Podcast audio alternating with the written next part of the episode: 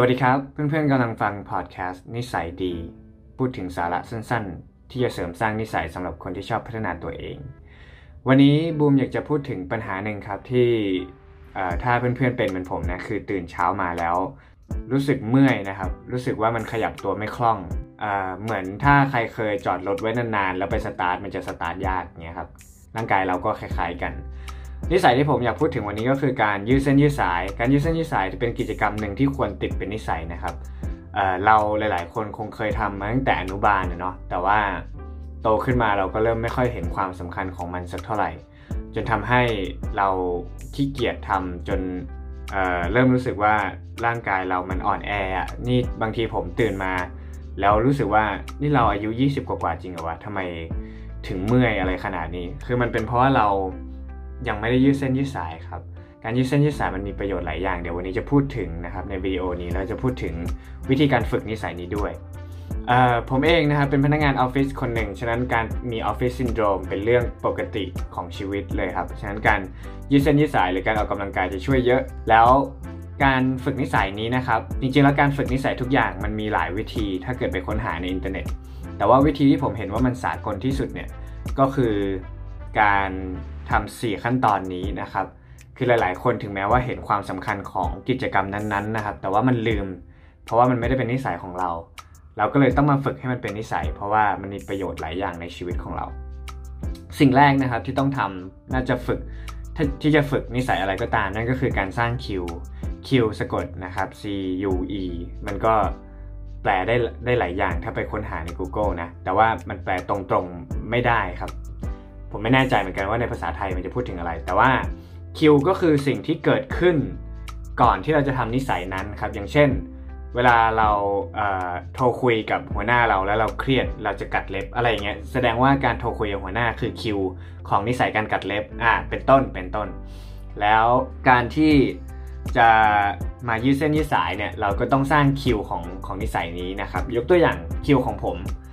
ที่ผมก่อนที่ผมจะยืดเส้นยืดสายผมจะลุกขึ้นมาแล้วก็เดินไปตรงห้องนั่งเล่นที่มันจะมองเห็นระเบียงแล้วก็มองเห็นวิวนะครับแล้วผมก็จะไปยืดเส้นยืดสายตรงนั้นเป็นประจำคราวนี้ทุกครั้งที่ผมตื่นมาต่อให้ผมไม่ได้คิดอะไรก็ตามแต่เมื่อผมเดินไปแล้วมองเห็นท้องฟ้านะครับแบบเดินไปตรงห้องนั่งเล่นแล้วรู้สึกว่าตรงนี้เป็นจุดที่ปกติเราจะยืดเส้นยืดสายเราก็จะจำได้แล้วก็ทำสิ่งนั้นนะครับนั่นคือสิ่งแรกเราต้องสร้างคิวขึ้นมาก่อนผมยกตัวอย่างบางคนที่เขาอยากจะยืดเส้นยืดสายก็อาจจะเป็นแบบตั้งนาฬิกาปลุกก็ได้ถ้าเป็นแบบง่ายๆเลยนะตั้งนาฬิกาปลุกเตือนตัวเองเลยว่า8 โมงยืดเส้นยืดสายอะไรอย่างนี้ก็ได้ครับสำหรับคนที่ไม่รู้ว่าจะสร้างคิวอะไรขึ้นมาแต่ถ้าบางคนชอบอยู่แล้วก็อาจจะเป็นแบบก่อนกินอาหารเช้าก็จะยืดเส้นยืดสายคือคิวมันควรเป็นอะไรสักอย่างที่เราทำทุกวันอยู่แล้วครับลองนึกถึงบางอย่างที่เราทำทุกวันอยู่แล้วอย่างบางคน เข้าห้องน้ำเสร็จแล้วจะยืดเส้นยืดสายอย่างนี้ก็ได้ครับเป็นสิ่งที่เราทำทุกวันก็ลองดูนะครับสิ่งที่สองก็คือหลังจากสร้างคิวแล้วก็คือต้องสร้างความต้องการ desire นะครับความต้องการตรงนี้นะครับจะทำให้เรากระทำกิจกรรมนี้ได้ง่ายขึ้นฉะนั้นถ้าจะสร้างความต้องการก็แสดงว่าเราจะต้องรู้ก่อนว่าประโยชน์ของมันคืออะไรเราถึงจะมีความต้องการถูกไหมครับฉะนั้นประโยชน์ของการยืดเส้นยืดสายนะครับมีหลายอย่างเดี๋ยววันนี้จะยกตัวอย่างสิ่งแรกนะครับในนี้บอกว่า benefit หรือว่าประโยชน์ของมันก็คืออย่างแรกคือมันทำให้กล้ามเนื้อของเรานะครับมันยืดหยุ่นได้ดีขึ้นก็ยิ่งกล้ามเนื้อยืดหยุ่นได้ดีขึ้นเราก็ยิ่งหายเมื่อยได้ไวขึ้นแบบสมมติว่าไปยิมมาแล้วเรายืดบ่อยๆเนี่ยมันก็ทำให้เราหายเจ็บแล้วไปยิมได้อีกรอบแล้วมันยกน้ำหนักได้ดีขึ้นอย่างเงี้ยเป็นต้น2นะครับ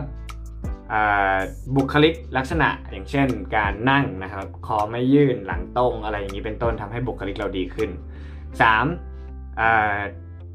ปกป้องเราจากอาการบาดเจ็บในการเคลื่อนไหวหรือออกกำลังกายนะครับแล้วก็4ทำให้จิตใจสงบด้วยครับผมจิตใจสงบ increase energy เพิ่มพลังงานนะครับจริงๆมีมากกว่านี้การที่เราวอร์มอัพหรือว่ายืดเส้นยืดสายนะครับทำให้ร่างกายเราใช้ได้เต็มประสิทธิภาพมากขึ้นฉะนั้นนี่คือประโยชน์ของมันแล้วนะจำไว้ว่าการยืดเส้นยืดสายมีประโยชน์จริงแล้วเราก็จะแบบบ่นเมื่อยน้อยลงเสียตังค์ให้หมอนวดน้อยลงด้วยครับผมประโยชน์อื่นๆนะ ฉะนั้นนี่คือความต้องการที่เราสร้างได้เราต้องรู้ประโยชน์ของมันสเต็ปที่3นะครับนั่นก็คือการกระทำคราวนี้มาถึงจุดที่สำคัญที่สุดละคือต่อให้เรา1คือเราไม่ลืมที่จะทำ2เรามีความต้องการที่จะทำ3ถ้าเราไม่ทำก็คือจบละจบอยู่ดีฉะนั้นขั้นตอนที่3สำคัญที่สุดพอเรามีความต้องการแล้วเราก็ต้องทำมันนะครับบางทีมันก็ขี้เกียจเกินก็แสดงว่าความต้องการของเรายังไม่พอ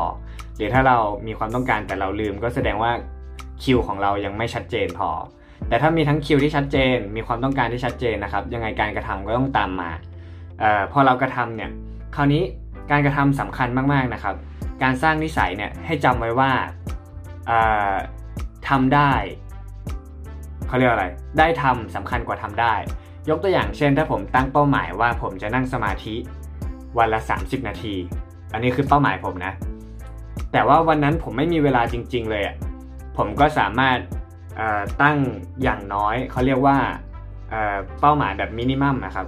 คือวันนั้นต่อให้ไม่ได้นั่ง30นาทีขอนั่งแค่1นาทีก็พออันนี้ยกตัวอย่างแบบสุดโต่งนะเห็นภาพชัดเจนคือเรานั่งสมาธิ30นาทีไม่ได้วันนั้นมันรีบต้องออกไปข้างนอกอย่างน้อยนั่ง1นาทีครับขอให้ได้ทำนะขอให้ได้ทำส่งๆก็ยังดีมันเป็นสิ่งที่สำคัญสำหรับการสร้างนิสัยครับอาจจะใช้ไม่ได้หลักการนี้อาจจะใช้ไม่ได้กับการทำงานที่แบบทำส่งๆไปนะครับอาจจะไม่เวิร์กอาจจะต้องงานบางอย่างอาจจะต้องประณีตต้องทำให้มันmake sure ว่ามันจะสำเร็จแน่ๆนะครับแต่ว่ากับการสร้างนิสัยเนี่ยขอให้ได้ทำอย่างเช่นถ้าเราอยากจะไปยิมเนี้ยอยากจะไปออกกำลังกายแล้วเรารู้ว่าวันนั้นไม่ได้มีเวลาเยอะขอให้ไปแค่5นาทีก็ยังดีครับมันจะสร้างนิสัยได้ดีกว่าการที่เรายิ่งทำบ่อยเราเน้นความสม่ำเสมอมากกว่าแบบคุณภาพพูดอย่างนี้ก็ได้พูดตรงๆนะเราความสม่ำเสมอมาก่อนคุณภาพในการสร้างนิสัยนะครับแล้วก็สุดท้ายครับรางวัลเราบางทีเราต้องหารางวัลให้ตัวเองพอเราทำแล้วเราจะรู้สึกดีกับตัวเองยังไงนะครับเราต้องนึกถึงรางวัลของมันบางอย่างอาจจะไม่ได้มีรางวัลเลยบางกิจกรรมรู้สึกมันไม่มีรางวัลเราก็อาจจะหารางวัลให้ตัวเองก็ได้อย่างเช่นวันนี้ฉันจะอาทิตย์นี้ฉันจะไดเอทเต็มที่เลยแต่รางวัลคือเดี๋ยววันจันทร์มีนัดกินหมูกระทะกับเพื่อนนะกินหมูกระทะก็ได้นะแต่ว่าก็อาจจะแบบพยายามไม่กินมันเยอะของมันเยอะอะไรเงี้ยเพราะเป้าหมายเรายังคือลดน้ำหนักใช่ไหมอันนี้ยกตัวอย่างแต่ว่าบางกิจกรรมมันเป็นรางวัลของมันอยู่แล้วอย่างเช่นการยืดเส้นยืดสายเนี่ยก็เป็นรางวัลของมันอยู่แล้วทำให้เรารู้สึกโล่งรู้สึกขยับเขยื้อนได้ง่ายขึ้นนะครับ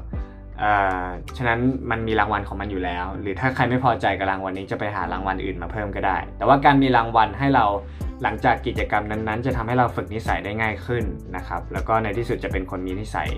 นั้นไปโดยปริยายประสบการณ์ส่วนตัวนะครับรู้สึกว่าการยืดเส้นยืดสายเป็นส่วนหนึ่งของกิจกรรมในตอนเช้าของผมหรือบางทีถ้าเมื่อยจริงๆก็จะทำก่อนนอนด้วยรู้สึกนอนหลับสบายมากขึ้นเคยมีพี่คนหนึ่งบอกว่าการยืดเส้นยืดสายเนี่ยเหมือนตายเลยนะเพราะว่ามันเจ็บอะตอนแรกๆที่ทำมันก็เจ็บแต่ว่าพอมันเจ็บเสร็จแล้วก็โล่งอะไรเงี้ยเหมือนกับตายตอนตายมันเจ็บแล้วก็โล่งพี่เขาก็จินตนาการสูงเนาะแต่คือสำหรับผมรู้สึกว่ามันก็ใช้เวลาพอสมควรนะครับแรกๆที่ผมลองยืดแบบยืดตรงขาเนาะลงไปแตะที่พื้นแล้วมันแตะไม่ถึงพื้นอย่างเงี้ยตอนแรกๆก็ฝืนนิดนึงแต่ว่าทำบ่อยๆเข้ามันก็แตะได้นานขึ้นนะครับมันก็ลองทำหลายๆท่ามันก็สนุกดีมันเป็นเหมือนโยคะสั้นๆนี่แหละเป็นเหมือนการทำโยคะสั้นๆก็แนะนำนะครับเพื่อนๆลองไปทำดูคิดว่าน่าจะได้ผลทำให้หลายๆคนปวดเมื่อยร่างกายน้อยลงนะครับโดยเฉพาะคนที่ต้องทำงานออฟฟิศหรือคนที่มีอายุมากขึ้นแหละถ้าชอบคลิปนี้นะครับฝากกดติดตามกดกระดิ่งด้วยที่จะไม่พลาด EP หน้าแล้วก็กดไลค์กดแชร์ให้ผมด้วยเพื่อที่คลิปของผมนะครับจะได้โดนเพื่อนๆคนอื่นๆเห็นด้วยแล้วก็จะได้เข้ามาคอมเมนต์บอกผมได้ว่าผมจะทำวิดีโอหรือทำคอนเทนต์ให้มันดีขึ้นได้ยังไงวันนี้ขอบคุณมากนะครับหมดเวลาแล้วไว้เจอกัน EP หน้าสวัสดีครับ